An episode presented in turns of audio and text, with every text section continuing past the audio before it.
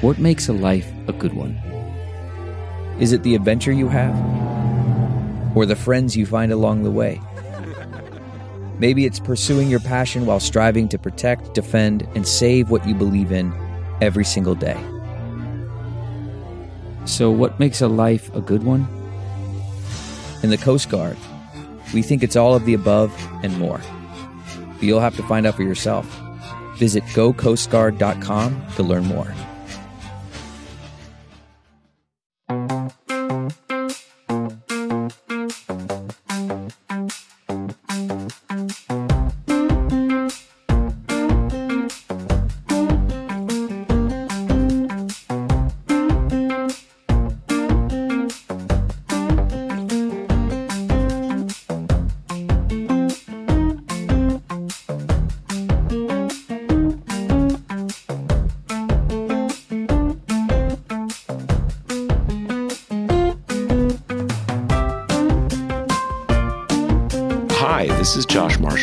This is the Josh Marshall podcast. You know, last week we talked about we talked about the uh, Supreme Court nomination hearings, and Kate and I kind of got very deep into different aspects of the hearings and and uh, the politics of them, and so so so on and so forth. And that was kind of wall to wall what the news was uh, last week, and now we are. Uh, you know, you've probably heard this, but it seems pretty clear that whatever continuing controversy and complaints and scandal mongering. I mean, she, she's going to get confirmed. Uh, Joe Manchin announcing his support kind of settled that. So that's a bit off the radar. And now we have two we have two uh, resurgent stories that have kind of pushed back uh, into uh, you know uh, onto the front pages just in the last day or so. The, and one is, and we're going to talk uh, a lot about this during this episode, is more on uh, the January 6th investigation and uh, January 6th.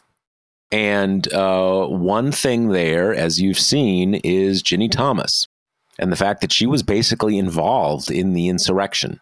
She was there the day of, uh, but much more importantly, she was heavily involved in all the stuff that led up, up to it in the kind of the coup, right? The coup planning.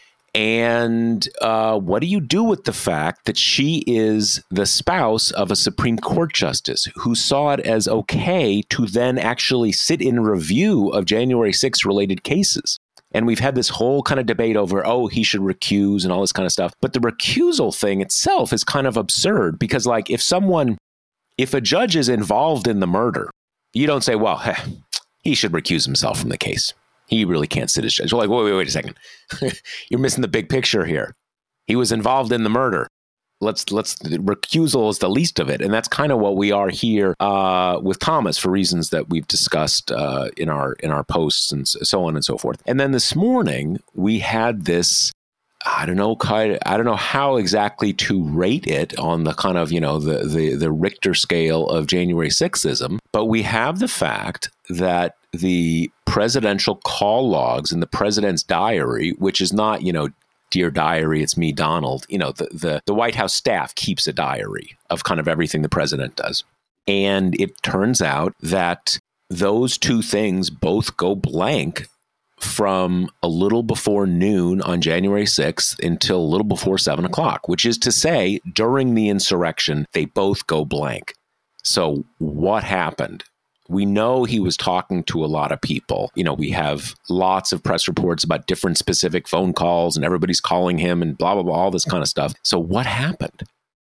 Uh, and this is a report out from uh, uh, Robert Costa and Bob Woodward at the Post, uh, you know, co-done with um, with CBS News. So that's a big thing. So we're going to talk about that too. Much to talk about. Um, but I want to quickly update us uh, before I'm looking at if if you're if you're if you're watching the video version of this, we just had we just she had Kate's a lot to say on this subject. do like a walkthrough of you know it's one of those things when like and it used to be on like a Today Show when they would do you know do the do the shoot in on a, a live shot with that window you know the window wall Yeah. out onto uh, out onto Sixth Avenue or something. People would wait. It's kind of like that it's exactly like that. yeah in any case so uh in the last in the last uh, 36 to 48 hours in ukraine the ukrainian military you know, we've moved past it's a standoff or a stalemate, and the Russians are bogged down. To the Ukrainian military has been been pushing the Russian military back, especially in the north and the south and parts of the south of the country. The east and the southeast is a different story, but incrementally so. You know, just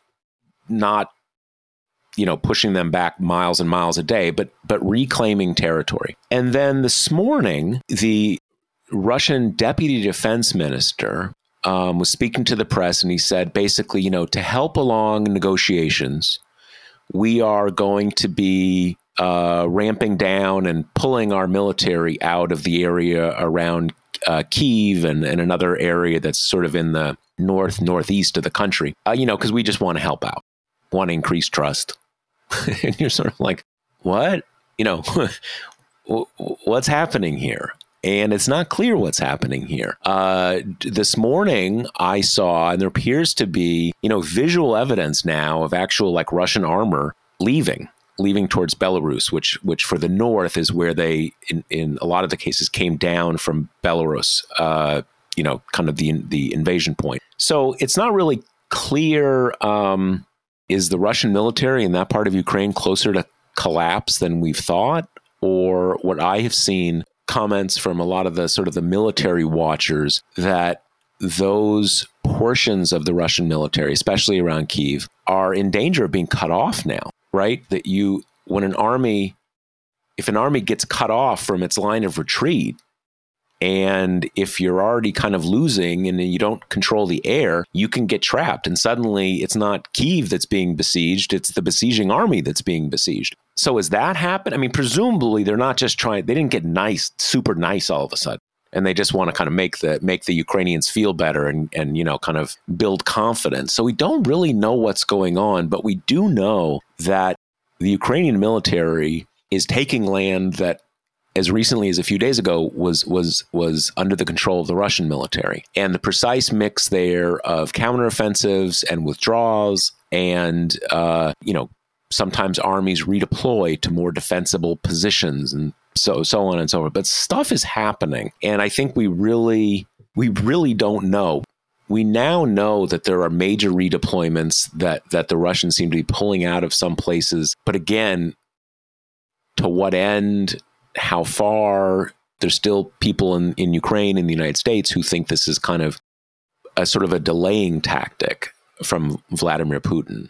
You know, we'll say, "Oh, we're we're we're trying to, you know, come up with a peace deal, and you know, don't no need to sanction us anymore." But in fact, what they're trying to do is trying to gain time to kind of you know focus on the east and and and impose a partition of the country in the east. In any case, there's a lot happening there, and I and one of the, this, this is one of those the Ukraine war is one of those stories where you can find out a lot more detail than you're getting uh, through the sort of the big articles in the New York Times and maybe your regional paper or the Washington Post. Although the Post, this is actually a case where the places like the Post and the Journal are actually much better than the Times at getting you down into the nitty gritty. But you can, by uh, following experts on places like Twitter and stuff, you know, people who really uh, not you know people who decided to be experts yesterday, but people are really knowledgeable. They're on Twitter, they're commenting. You can find out a lot. Um, so that is happening. So keep an eye on that. We may talk about it uh, a bit here, but before we get to talking more about January 6th, let me remind you that it is hot. It's actually, you know, the funny thing is, it's actually not hot. This is the like opposite. this is new spring and summer uh, Grady's ad copy. This is freaking wishful thinking. Yeah, because because you know we're in the we're I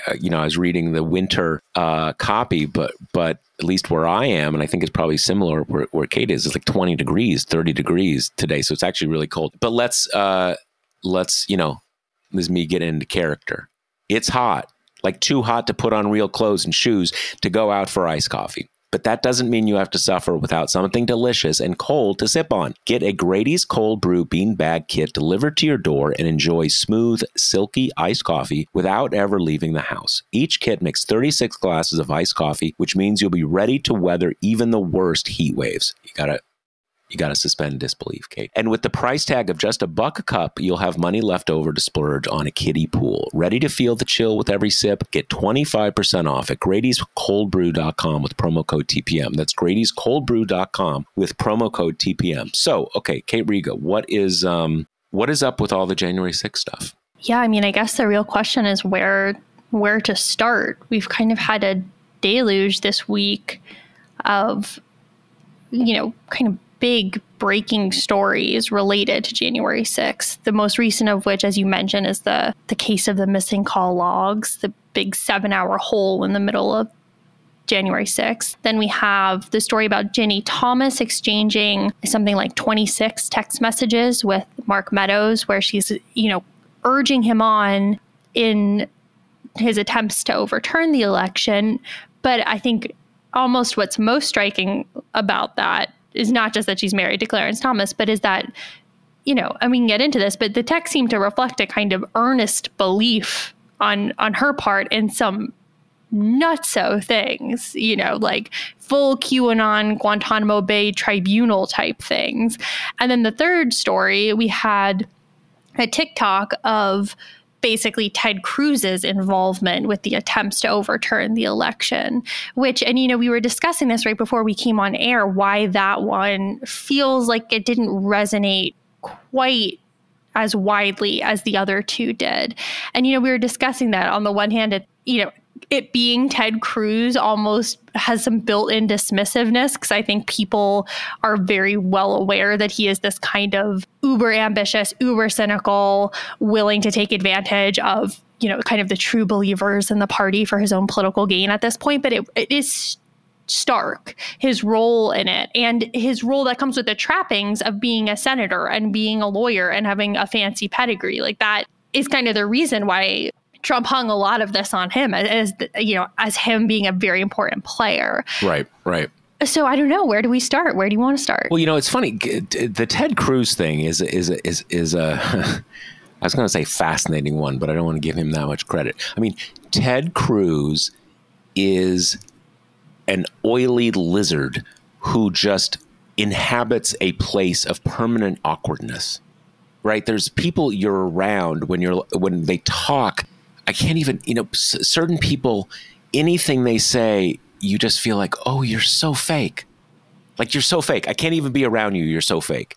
And you're you're so fake and and you know you're fake and I know you're fake and it's so awkward being around you. And he's that guy. And he's an oily lizard and a just a a cretinous person. And because of that, I do think that's part of it that people like, oh, Ted Cruz. You know, just just and but but I'm not even sure. I mean, it's not like do we think Ginni Thomas is like a a more a more serious person? You know, kind of. I, I doesn't. Um, I'm not sure exactly why it it didn't get more attention. I mean, as you said, I mean, we know he kind of, you know, it's the same way that he tried to position with this you know, uh, uh, kitty porn stuff uh, with the judicial. You know, he's always on. He always wants to be there on top of whatever the grossest, most hypocritical, most nonsense. You know, all mm-hmm. that stuff. And he was doing that with Jan six. We even know that. Um, you know, there's that famous scene where those insurrectionists kind of find his desk,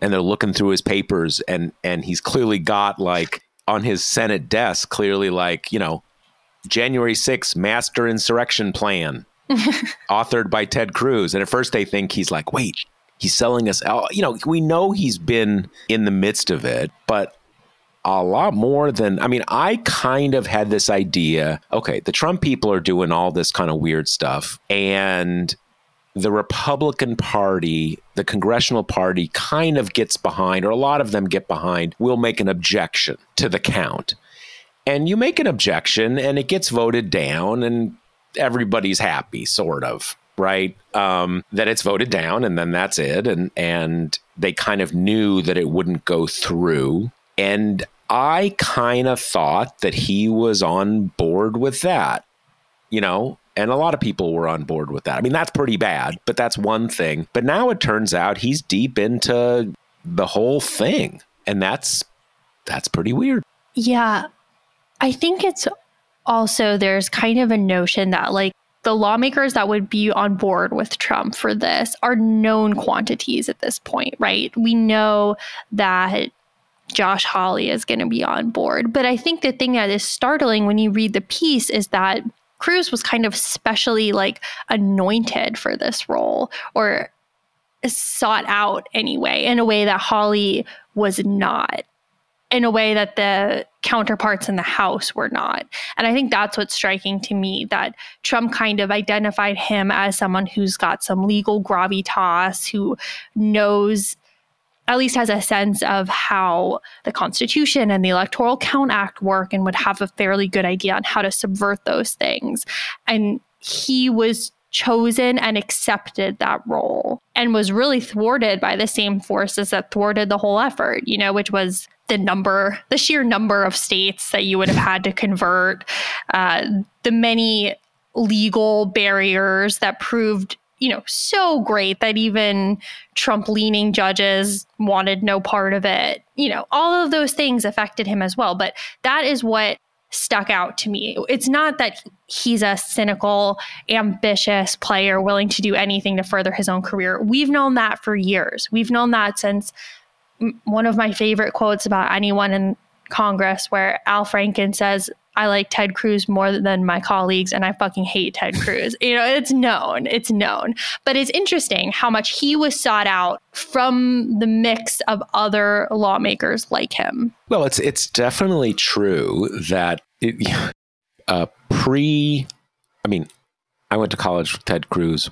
My wife did. My wife went to law school with Ted Cruz. I mean, I you know, I, I, I know a lot of his friends. The pre he has definitely been, before getting into elective politics, the highest level of federalist society, to, you know, college debate, all that kind of, you know, right wing, brainiac, annoying people world. Um, so, to the extent you're going to bring someone in who's not like Jim Jordan, who's just a total fucking meathead and an idiot, Ted Cruz is not an idiot.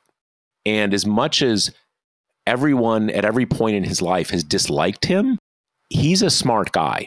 And so, yes, Trump clearly sought him out for that that he's you know he's he's the person who if he's on board it'll be it'll be serious and and what what strikes me about this is that one thing that came out of the Ginni Thomas thread of this is that um, John Eastman, who is who basically played the role of this of this of this central ideologue for the coup. You know coming up with the ideas you know coming up with the legal theory. He's a former clerk for justice thomas. And there's an and you know there's another former clerk who's one of the investigators in the jan 6 committee. Uh, ted cruz is not a a thomas clerk but he's oh god i'm but he's tight with eastman. None of this is surprising. This is the sort of the the highest point of elite republican legal circles. It makes sense that they're all pals. But what you see what you've seen over the last week is you know we know all these people are pals but you add together the fact that eastman is part of it and he's part of that like tight community of people. He's part of it. Ginni thomas who's not only the spouse of a of a justice on the Supreme Court, but a very openly political spouse and one whose political activism she and her husband have always been very public that they are a team as political activists. There's a long long history of this and everybody has always thought it's a little it's iffy cuz you know yeah you're a spouse you you get your own life but come on you're Supreme Court you know spouse of a Supreme Court justice, you shouldn't be that heavily engaged in in in, in partisan politics. So she's part of the part of the coup, and Eastman is. And so Connie, you start seeing like, all right, maybe it's not like the sort of the you know respectable conservative legal types and the kind of the bonehead Jim Jordan meatheads. That this has been run by the the serious legal types even more than the Jim Jordan types, and Ted Cruz too and and so I think all of these things kind of reaching like a critical mass and and and um, you know the other part of this is that there was an article in the post I think it was the Post. Uh, maybe everyone had a, a version of the same article. Basically, saying that there's real divisions on the Jan 6 committee about what it, what to do about Ginni Thomas because everyone else in that kind of situation is at least getting asked to testify, maybe not subpoenaed, but at least asked. And what if what if it leads to something about Clarence Thomas? And at least how this article presented it was Liz Cheney's really doesn't want to go there, doesn't want to besmirch Justice Thomas, and to be sympathetic to her point of view, he's from I'm sure in her mind the old Bush, Cheney, good guy, conservative world. And he's like a, you know, an icon in that world. And she doesn't want to, doesn't want to go there. But what this whole thing kind of shows us is, and look, some people probably say, well, now, you know, now it's heating up and she's, you know, she's going soft because it's her friends now. I don't think we can quite say that. I think she has sacrificed too much personally and professionally for us not to think that she really is deeply invested in this. But I, I think that in her position, she's trying to find that line. Bad Trump people, good Bush Cheney people. And to be clear, when we say Bush Cheney, we're not just talking about uh, the second President Bush from you know 2000 to 2008. Dick Cheney was a major figure in the first Bush administration as defense secretary. So these are, you know, all kind of together. And I think what we're seeing here is you can't. the old guard is thoroughly mixed up in this stuff. And and the Thomas, Ginni Thomas stuff even starts to give you the sense of it's not that the old guard got corrupted here. It's that a lot of this stuff started with the old guard. And maybe Trump is just a, a convenient, you know, vehicle for it. So to me, that's how all these things like that's the critical mass, how all these things are kind of coming together. Yeah, I mean, on the kind of should Clarence Thomas recuse front, I've seen a lot of discussion about it in general, a lot of particular discussion saying, you know, Democrats are wimps for not coming out and calling for this immediately or calling for his impeachment or anything in that vein. And I I mean, I get it. Obviously, it's egregious, but it's almost like with this court at this point, it's of a piece with all the other stuff. I mean, has Clarence Thomas been influenced by his wife's fanatic views? Of course he has. Of course. Have Kavanaugh and Amy Coney Barrett been influenced by their coming up through the Federalist Society? Of course. I mean, it's kind of, it's, and I think this ties in with what you're saying that there is no old guard and new guard in the Republican Party. And I think such a bifurcation just serves to soothe the mind of Democrats and other non Trump people who are still holding on to this hope that the fever will break and the Republican Party will kind of return to normalcy. But these seeds have been there for a really long time. And there's not you know, the stripping away of the genteel covering that it had for a while does not mean that it's mutated into something completely unfamiliar from its old form, or that people who comprise the party pre Trump are totally different creatures than the ones who comprise it post Trump. And right. so I don't know. I just, to me, the kind of should Clarence Thomas recuse thing, besides the fact that obviously he's not going to, and the calls for him to step down is like, I think Clarence Thomas would rather, I don't know, legalize abortion forevermore than step down during a Democratic presidency. Well, it, it's one of these things, if for whatever reason he lost his senses and decided to resign, the Republicans would not let him. I don't know what they would do, but they would not let him resign. It would just, but, but having said that, the recusal thing is, is quaint. I mean, we know, I mean, look, we all know about marriages and relationships, you don't have one spouse being full QAnon and the other's like, oh, didn't know that. I'm, I'm shocked. I mean, come on, come the fuck on. It's not even, and, it's not even, you know, some relationships, one person is very political and the other person is, you know, my, I'm obviously very drenched in politics. My wife, she's interested in politics as kind of as much as the average person. And obviously, being married to me exposes her to a lot of it, but it's not her thing. In general, it's not her thing. She's not another hardcore political person. But we know these two are both hardcore political people. They're both in the same political movement. They have presented themselves for decades as sort of a political team. So the reality is, we know that her views are pretty much a proxy for his views. And if she's this whacked, then he is too. And everything we know, I think, makes it presumptively the case that even if he was not taking affirmative actions to advance the coup, he was looped in on it. And the fact that a Supreme Court justice was looped in on it and did nothing, he should resign. He should not be on the Supreme Court anymore. And I do think, as much as it is absolutely true what Kate just said, that I mean, there's no way he's going to resign. And there's also no way he's going to recuse himself. But the Democratic Party, everyone who believes in the future of this country, should at least make really clear he should resign because that is a deal breaker. You can't be plotting against the Constitution and be the guardian of the Constitution. You can't. You cannot do both. And he and at the moment for now he is doing both and that's absurd and he should resign. And so even though, you know, it's it's it's funny one thing um, that Democrats find themselves in this position sometimes is kind of like, well, well, and I, I don't think this is what Kate was saying, but but some people do say this. You know, well, it's not going to happen. So why why why are you going to get whipped up about something that's not going to happen? Well, that's that's you shouldn't think that way. You need to make clear what should happen. And then you leave you know, it's a different question what will happen or not. But, you know, recuse it's like I said at the beginning, I think at the beginning of the podcast. It's like if you found out that the judge was involved in the murder, you wouldn't say he he he should recuse himself from the murder case. He need a different judge who doesn't have a conflict of interest. Well, yeah, but judges who are involved in murders should not be judges. And this is in a civic sense, in a constitutional sense, this is the same thing. It really is.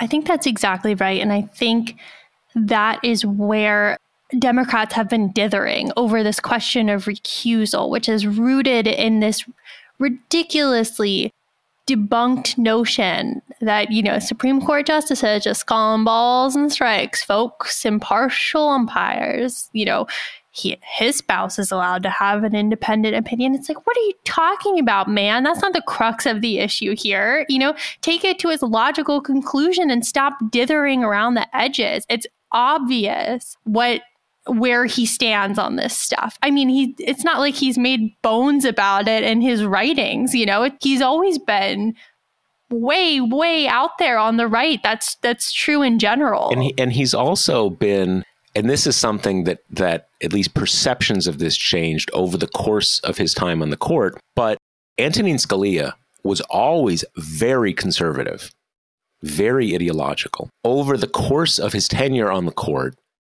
I think the reality and certainly the perceptions was that he got more political, more, you know, more kind of more political. And uh, in the last uh, seven or eight years, decade or whatever, Alito, Thomas, now Gorsuch and Kavanaugh, they're very political. You got, you know, you have Alito out there kind of giving speeches that are that are like you're like at the Republican convention or something.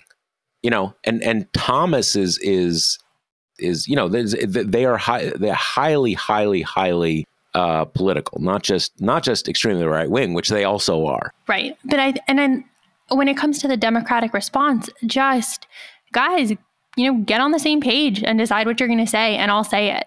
Since that story broke, I saw a smattering of different responses that run the gamut from he should recuse to he should resign, but pretty much only coming from, you know, more liberal lawmakers, as you would expect. And the thing that gets me about it is I totally agree with you. And we basically had the same conversation when we were talking about impeachment round two, which was so many people are saying nothing's going to come of this. You know, they don't have the votes in the Senate. What's the point?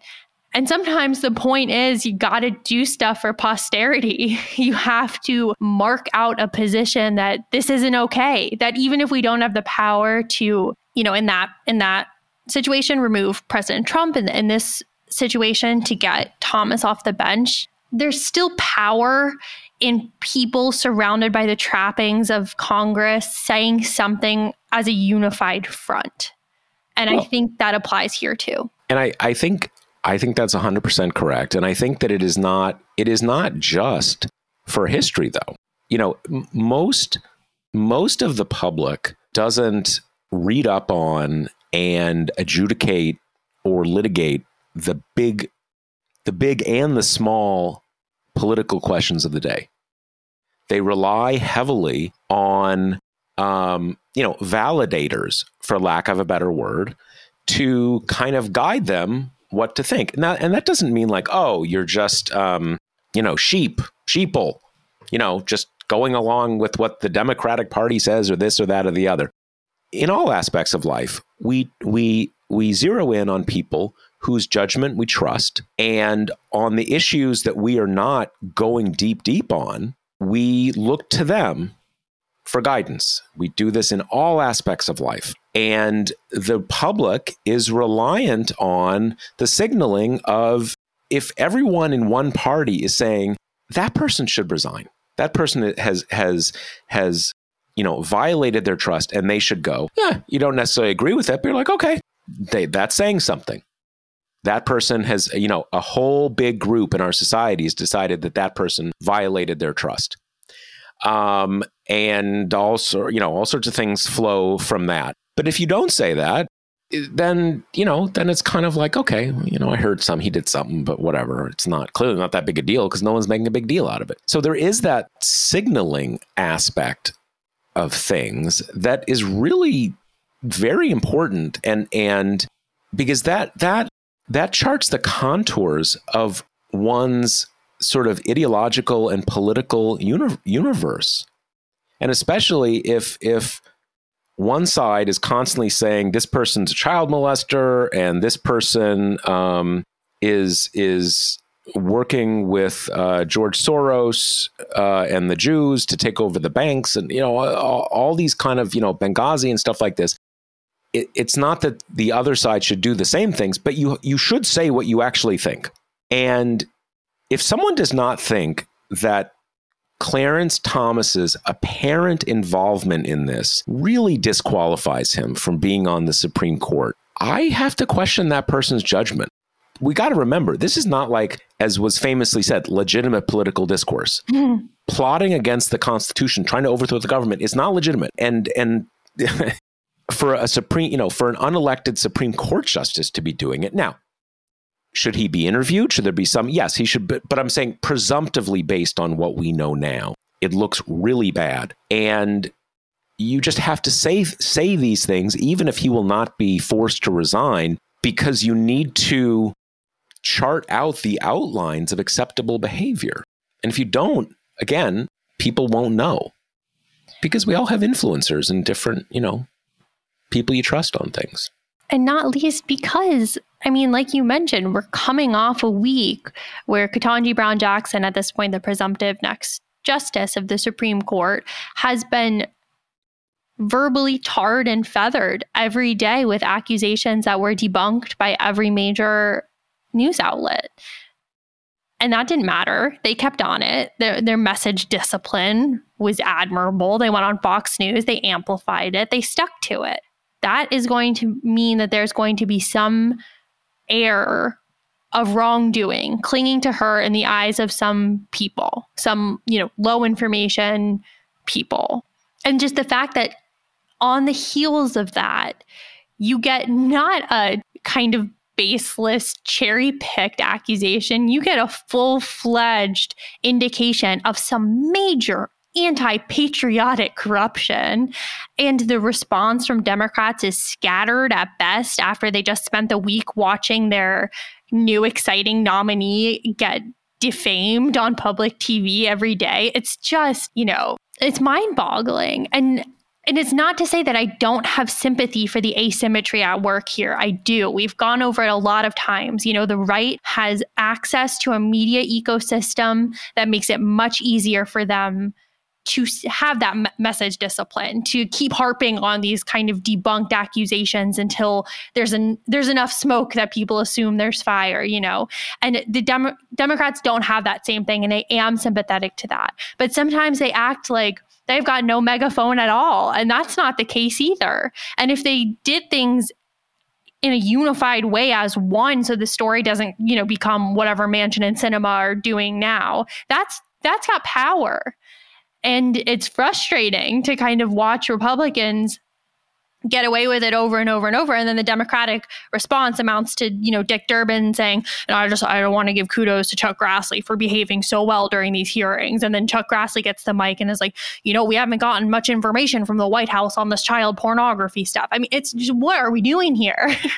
Yeah no it, it's this is uh yeah, this is the latest edition of of in many ways a, a common story, and there's there's um, you know there there's various ways in which we've dis- there are we've discussed this many dimensions of this in the show in on, on our show uh, on the site over over many many years. I feel like this is is this a good segue into the question? Should we go to the question? Okay so our question is from chris and this is regarding uh, a reader email that josh put in the ad blog uh, which i will I'll read the question and then Josh, you can give like a little bit of a summary of that question and the feedback you got. So the question is reading the punch them in the nose post and follow up. My question is why doesn't this type of response happen? Uh, is it a high level decision not to do this kind of thing or is something missing in the liberal infrastructure that makes it much harder for our side to get out effective messages? Yeah, so so um the reader email uh, in, in in this case was someone basically saying you, you can map it onto this discussion we're having about Clarence Thomas about you know recusing or that you have to fight and signal what is acceptable and not acceptable and and where you are and where you are not by basically by aggressive political attacks um, and Republicans do this, and Democrats generally do not do this. And the the original email was actually I, I, I think was was was responding to something that I said in the last episode of the podcast, which is basically the characterological differences between the people who make up the two parties. And I thought um, I thought that that the reader had I, I, don't I don't feel like I said what I took him to be responding to. I I wasn't I wasn't justifying these things. It's more kind of there's a reason why it is not happenstance that this happens. As to uh, is there you know is is there a um, you know are there meetings where they decide hey let's let's let's go soft on this let's not let's not rock the boat or anything uh, maybe to some extent but I think again I I think it is generally that and again, I'm, I guess I'm kind of repeating what what uh, what the reader was, was responding to that um, the Democratic Party is a much more coalitional party that wobbles apart pretty quickly, much more quickly than the Republican Party because it's much more hom- homogenous. I think that's one part of it. The other part of it is that Democrats and Republicans are kind of different characterologically. Republican Party is more authoritarian, more leadership based, more aggressive and predatory. Democrats are kind of different, and that makes them that's a problem if you're in a in a kind of a kinetic, aggressive political culture. Um, so I don't say. I mean, look if if if anyone who has who has read what I've written in the editor's blog for any period of time knows that I am very in support of of very aggressive politics very pugilistic politics. Um, so I think it should be more like that. But I also understand why it tends not to be. Um, I don't know. What are your What are your thoughts on this, Kate? Yeah, no, I agree with you. And I think the big problem right now that we're having versus the Trump years is that Democrats haven't fully figured out how to respond to things that are bad faith or that are untrue or that have purposefully, you know, pejorative connotations or implications. And it's hard because the kind of let's just rise above it attitude just it lets the stuff live and it it almost makes it look like maybe it's got some grain of credibility in it and that's why they're trying to avoid it and hope it goes away instead of addressing it head on um, and the problem is as we kind of talked about earlier and we've talked about this especially in regard to voting rights, is that then it doesn't awaken the constituency because they're not seeing the people they take their signals from, their political leaders, raising the alarm on something. And again, there are media difficulties with this. There are political difficulties with this, including that you don't want to raise the alarm a lot about a lot of bad stuff while you're guys in the White House. But I think it it makes it difficult because it interrupts this the feedback loop between the kind of you know elites at the top of the party and the constituents at the bottom. And that's a feedback loop that for republicans is sealed. It's constantly going. They take the elite take their cues from you know message boards at the bottom and vice versa. And people get the message. And democrats have not figured out how to do that as well and so i think with the clarence thomas stuff with debunking the ketanji brown jackson stuff you just see the cracks in that and the difficulties democrats have in responding to this stuff when it seems just by looking that a lot of them are just kind of taking this posture of hoping that Republicans kind of go back to the way that they were, which seems to be ignoring a lot of the reward system in place that incentivize the way Republicans are acting right now. Yeah, uh, you know, it's funny because it's even today, the city, and I, I tend to think I think many of us tend to think more of the Senate because the Senate is there. You you can get your head around it. There's a finite number of people. If you're really into politics, you can basically know the name and a little about every single member of the Senate. The House is almost is upwards of 500 people. You can't, you know, it's there's just too many people. Okay. Um, in the Senate, the Senate is very different than it was a decade ago, 15 years ago, when you had you know, half the Democratic caucus was like Chris Coons. And I, I use Chris Coons as an example because Chris Coons is, I think, a, a really decent guy. I think his actual politics are you know fairly progressive you know progressive enough he's not he's not like you know kind of one of these like max baucus or or or uh, you know kind of joe lieberman types but you know, you know, kind of everything has to be bipartisan. The most important thing we can do here is find little inconsequential things we can agree with with our Republican colleagues. That used to be like the entire Democratic caucus, basically, and it's not now. Um, and that is different. And you've got people like Brian Schatz and stuff, and and you know, you've got a lot of people who are who would be would would, would feel very you know, who could fit right into this conversation we're having right now. But it's not all of them. And even those people, it's sort of, you know, there's still, you want to get along with the good Republicans kind of, which I get. I, I, I might do the same thing if I were up there, but it, it, you know, it's, it's a, it's a, it's a thing. And, and, uh, yeah, I, I yeah. And I, I can't let this opportunity pass without putting the blame that is richly deserved on Manchin and Sinema, which I think applies here because you know, this is not Democrats' strength. You know, getting down in the mud and fighting, that's what Republicans like to do. That's not what Democrats like to do. What Democrats like to do is legislate. They have a big, ambitious agenda, an agenda that has moved leftwards and taken on uh, more progressive ideas, have become enmeshed into that system than were before. And what they want to do is they want to talk about that stuff and they want to pass it and they want to run on it.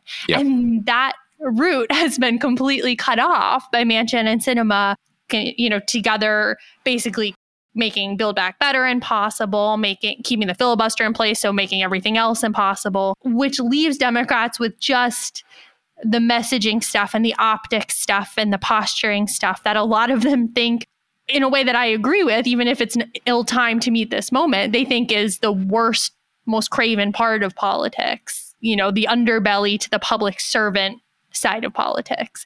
And so that also is just another reason why I think they're in this spot. No, I, I think that is 100% right. And I think what is, I, I think what is really important to focus on is the fact that there's probably a number of senators now thinking like, okay, enough with build, build back better you know, it didn't happen. Let's move on. Let's talk about deficit reduction, you know, blah, blah, blah, blah, blah, all that kind of stuff. But a year ago, there were 48 senators who were good to go on a big version of Build Back Better. It would have happened. There were 48 senators who were down for it. There were 48 senators who were down for some revision of the filibuster rules, and they blocked it. So if they would have acted differently, it would now be law. And I don't know if the short term politics would be different, but the big picture would be very different. So it really was all them.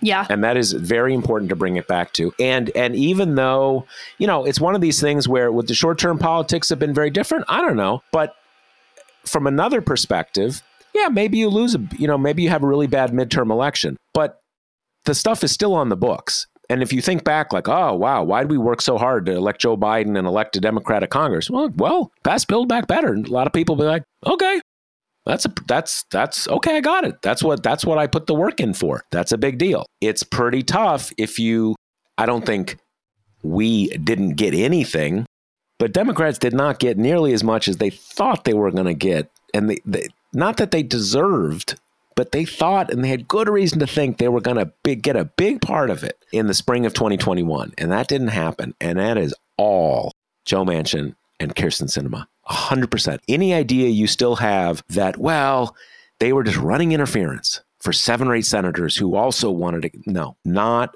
true. 48 senators were totally on board. And Kate knows more about this second point than I do, but 48 senators were ready to make some changes to the filibuster. Mm-hmm. Not get rid of it, not maybe quite as much as you want, but we're not inflexible we're we're we're ready to make some changes, and it is all down to those two. And it's yeah. worth you know we shouldn't and, forget that. totally. And I think it's worth mentioning because the figures like the you know like the Chris Coons model, the ones that drive some Democrats freaking crazy with their obsession with bipartisanship. I, that's a fair criticism, and it also has to be mentioned in the same breath that those people who are creatures of the Senate, who love the way the Senate functions, and who love kind of norms and orders, to a one were willing to reform the filibuster. And almost all of those candidates that you would think would be most nervous about it, almost all of them cited voting rights as the thing that alarmed them enough that it, they were willing to make changes to the body. And that is hugely important because that is like the beating heart of kind of what the Democratic Party is at this point, especially as the Republican Party keeps backsliding into authoritarianism. And I know that we don't talk about Build Back Better anymore and that it's not in the headlines because it's not being negotiated, but that's a critical, critical data point in getting us to where we are now. And that is fully, completely Manchin and Sinema giving Republicans this massive win and the ability to decide the narrative and decide the fights that that Democrats are having. That's you know that's all on them. Right. All right. I think that's probably a a good down note to to conclude on. Uh, remember that the Josh Marshall podcast is brought to you by Grady's Cold Brew Iced Coffee. You can get 25% off at Grady'sColdBrew.com with promo code TPM. That's Grady'sColdBrew.com with promo code TPM. Let me also remind you, we are still in the midst of our annual uh, membership drive at TPM, the uh, the outfit that that creates this podcast. So if you are not a member, uh, not a if you haven't subscribed to TPM Prime, please give it a give it a shot. Um, that is what our operation is based on. So it really helps us out. Uh, you get access to a lot of great additional content that is uh, for members only. So uh, again, subscribe to TPM Prime. All right. And that is that's it. All right. Later. The Josh Marshall podcast is hosted by me, TPM reporter Kate Riga, and TPM founder, editor in chief Josh Marshall. The show is produced by Jackie Wilhelm. Thanks to Why Not Jansfeld for our podcast theme song, and thanks to all our TPM members who make this possible. Rate and review us on Apple Podcasts and subscribe wherever you listen.